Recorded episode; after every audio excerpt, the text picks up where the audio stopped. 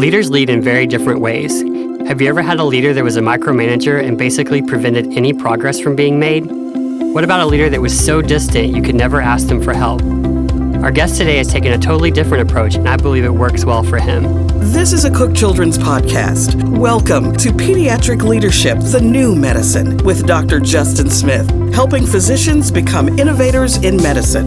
Now, here's Dr. Justin Smith. Dr. Britt Nelson is the president of the Cook Children's Physician Network in Fort Worth, Texas, where he oversees a large multi specialty group of pediatricians and subspecialists. I asked him to come on the program to talk about leadership style because of his email signature. Britt, would you like to tell us what that signature is? Sure, Justin, thank you. My signature is uh, crafted after something I noticed on the Harvard diplomas.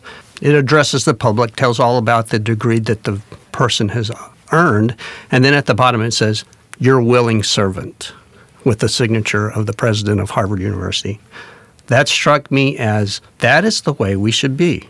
Someone that has the power as the president of Harvard University or someone who holds a position needs to think of their role as serving those who work with them and serving those who we serve as uh, customers or patients. The last part of my signature I also stole It was after, crafted after uh, J.S. Bach and Handel. At the beginning of almost every work they did, the top initials JJ, Jesus Help Us in Latin. And at the bottom is SDG, Soli Deo Gloria, only for the glory of God. So that frames my signature line. I, I, really think like it's not just a signature line for you either. You know, I've certainly seen during my time at Cook Children's and time getting to interact with you that it's something that you're very passionate about and sort of this idea of being a servant leader. So, what does that mean to you as far as um, how you interact with um, the physicians that are sort of under your care? What does being a servant leader mean in that context? Well, one of the things I noticed is that many of the great leaders of our history had um, this idea of being the servant of those who they were leading. Take, for example, the Albanian nun, Mother Teresa, or Mahatma Gandhi, or uh, Martin Luther King Jr., Albert Schweitzer, and Jesus Christ. You look at what some of their quotes are. Um, Gandhi said, The best way to find yourself is to lose yourself in the service of others. Uh, Martin Luther King said, Life's most persistent and urgent question is, What are you doing for others? Schweitzer says, I don't know what your destiny will be, but one thing I know the only ones among you who will be really happy are those who have sought and found how to serve. And finally, my boss, Jesus, said, Whoever wishes to be great among you will be your servant. Whoever wishes to be first will be your slave. He came, in his own words, to not to be served, but to serve and to give his life for others. So, thinking about that, how can we not think that our greatest impact for you as a physician and the other colleagues that you have, the whole staff, the administration, and particularly our patients, that's why we're here, is to serve.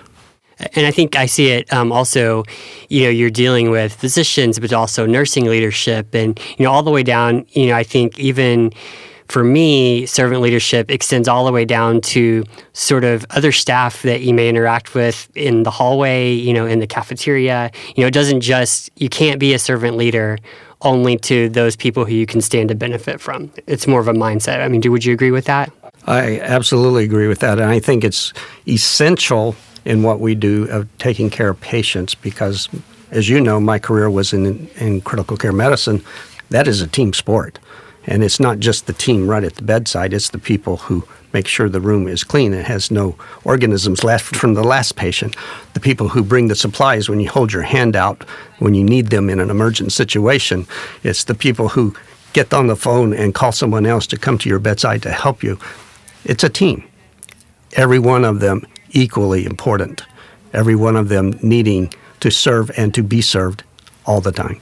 And I think that's an important point. You know, in critical care medicine, you it's not that you're it's not servant leadership doesn't mean being passive because there's certainly times when you're in a situation where you have to say i need this and i need it now and it's not about oh can you please help me uh, it's more about I would say the relationships you built over time and sort of the deposits you put in so that when it's time to withdraw, you know, you have a good foundation. Nobody nobody sort of it doesn't shock them that you're asking for help. It's true. And with the attitude of I want you to be the best you can be. So sometimes we have a crucial conversation about something that needs to be changed in order to make you better at what you do and better about the way you think about things. So uh, each piece of that, yes, there is frequently some assertive nature to the conversation, but it's always with the heart of, I want something better for you. I want something better for the patient you're taking care of. And I was listening to actually a podcast this week about sort of super bosses and talking about some of the people like Lorne Michaels with Saturday Night Live and uh, some of the football coaches who have gone on to have just generations and generations of people underneath them who have gone on to do great things. And it strikes me that um, if you have this attitude of servant leadership, as you said, you're sort of trying to make the best out of those that are around you. I guess sometimes that means you you make them so good that they move on. And we were just talking about that before we started recording. How, um, you know, as physicians, we kind of have this mindset of we're in it for the long haul because we have patients and relationships. Um, but sometimes we, if you're a servant leader, you probably make people so good that they outgrow the role that you were leading them in. That happened very frequently in the intensive care unit. When I first arrived, uh, we put the nurses at the bedside in charge of presenting on rounds. They they did the whole schmear. And what they figured out very quickly is, hey, I'm pretty smart. And then they would go back and get another degree and move out of the intensive care unit into management or into being a nurse practitioner or something like that, leaving us. and at first, I felt they were abandoning us. But then I saw the role that we had is improving the entire organization and improving all of healthcare for the children uh, in our area. And you know, you've been um, with Cook Children's. How, how, long have you been with Cook Children? I've been with Cook for 26 years. I was about to guess, but yeah, 26 years. So I'm sure that you've seen, you know, people that you worked with when you started, and now those relationships that you were, you know, sort of seeding at that time have a very different harvest now than probably you ever expected. What this wasn't. What I guess what I'm trying to say is, this wasn't some uh, manipulative ploy, you never knew what was going to happen as a result of sort of the way you treated others. That, that's very true. And um, many of the people that I have worked with have gone on to um, really uh, excel in what they're doing. I, I, don't take any credit for that, but it's been fun to watch them. The lights go on, and them start to see their uh, potential and taking the team spirit and the and the servant leadership from our environment and moving it out. And how long have you been in your current role as president of the Physician Network? I've been in this role for almost seven years. And I'd love to hear about like, some of the changes you've seen, even in sort of administrative pediatrics over that time, and how you feel that uh, this uh, strategy or this um, sort of mindset of servant leadership has served you during those changes. It's uh, it's been interesting to see how taking on a larger organization and um, actually interacting with uh, a bigger group of people has led to uh, a change in the complexity of the organization. I'll, I'll, tell you a little story about that. If you look at the promise of Cook Children's, you notice that there's a first line that says, knowing that every child's life is sacred. Well, that was from the Physician Network's um, mission statement back in the mid 90s.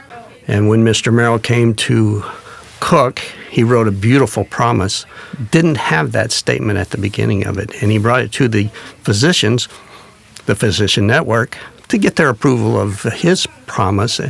And we said, Mr. Merrill, that's a great promise and we love it. However, it doesn't capture the soul of this organization, the spirit, the culture in the modern word.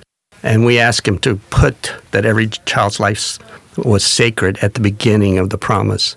So that, to me, that's a, a, perfect illustration of how the uh, servant leadership permeates the Physician Network and therefore also permeates the entire organization. I think that's so important. You know, because we are, I think, and probably every physician generation could say this, and you would probably be able to speak to that better than I, but it feels like things are really changing and things are really about to accelerate and change. Um, and that's one of the things that we're really going to spend a lot of time talking about on this podcast. But I think you're right in that if we can ground ourselves in something, um, then you have a platform to interact with the changes as they come along rather than sort of being tossed about by the wind in a sense and sort of just floundering to try to keep up. Uh, and I think that having a particular culture and having leadership that supports a culture of putting the patient first, you know, serving your team members first, really sets us up well to respond to those changes. And so I'm hopeful that um, you know this will be a place where we can continually go back to the culture, but then uh, and rely on the culture, but then be ready for change because we've got that foundation to start from. I think that uh, it's part of the interview process that we, when we bring in a new candidate, we've already vetted their uh, skills and their education. We know that they're excellent at the technical part, but what we get to in the uh, interview is remember that oath you took? What does that mean to you now? We look for physicians who are on the cutting edge, yes, but still remember that we're here for the patients, we're here for the children. And they hold that oath and what it means uh, to the public and to our profession right there in front of them. Because that's what we need in this organization and that fits our culture is that yes we're going to change. We've got new technology all over the place. We are recognized in many areas as the cutting edge, but we also do all of that for the patient.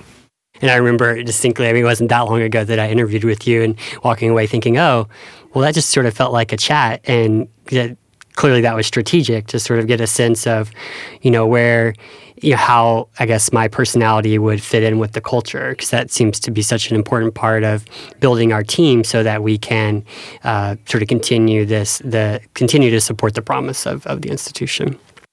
Some of the principles of servant, servant leadership we've we've really hit on well, and I think we've sort of established and said it, it fits well for pediatric leadership. And one of the things that Dr. Turk and I talked about is that sometimes pediatricians can be a little bit passive in the sense that you know we know what we need we know what our more importantly we know what our patients need but sometimes getting to the ask is hard. So how do you balance that you know idea of being a servant but then knowing that there's probably a time where you need to cash in and say you know hey we, we really need to move forward with this initiative because it takes priority. Uh, what how do you balance that? Well, I think the balance that goes back to what we were just talking about is that picture the child in front of you who needs whatever we're talking about. Will you go to war for that? Yes, you will. That's what that's why you were hired is because you know that you are that child's advocate. You are that child's knight on a on a charger to get whatever that child needs. So there are initiatives that you get no rest from. You wake up in the morning and there it is and you go to bed at night thinking about it. And though pediatricians are uh, by nature less assertive, with that child in front of you in your mind, uh, that goes away, and you really get the passion. Yeah, and so definitely the passion for the patient you know, can sort of push you into action for sure. And you know, we talked about Dr. Turk and I talked about how you know a lot of times they are our patients don't have a voice in whatever venue that we're that we're advocating for them, and whether that's inside the institution or you know in the legislature or in organizational medicine, you know, and that uh, when you're passionate about something, you're going to get a tap on the shoulder and say, "Hey, it's time for you to step up and lead in this area," and we hope that through some of the things that we talk about in future episodes of the podcast, um, that would kind of give some people the confidence to say, "Hey, it's okay to step up." And be a leader. You don't have to sit back and wait. Uh, when that tap on the shoulder comes, as Dr. That's exactly how Dr. Turk put it. You know, step up and go do it. And I think that's going to be um, a really important piece of taking pediatrics to the next level or taking leading pediatrics into the future is figuring out where we can step in and where we can take the leadership roles. And so I think that's going to be an important part of our future. So we talked a lot about servant leadership. Is there anything else that you'd um, like to add um, from your experience in your role, or anything else? Well, I, I think that um, the thing that I take away uh, the most joy from in my job is when a team of providers, a team of, of uh, people work together. Um, it almost brings me to tears when I watch a team save a child's life, or when I watch a team get passion, like we just talked about, and go and represent the children that don't have a voice. Um, Diane Daly with the uh, Injured Child Program and uh, working with Jamie Kaufman. Those kinds of programs are just phenomenal to me. The, the program we have to take care of the homeless children, um, each one of those really reaches out and grabs me uh, and kind of validates that, yeah, that's what I'm all about is making sure those people have what they need in order to do that so they don't have to look over their shoulder all the time and wonder, oh gosh, are we going to have the resources? Are we going to have the support for that? So that's that's really what excites me about this role.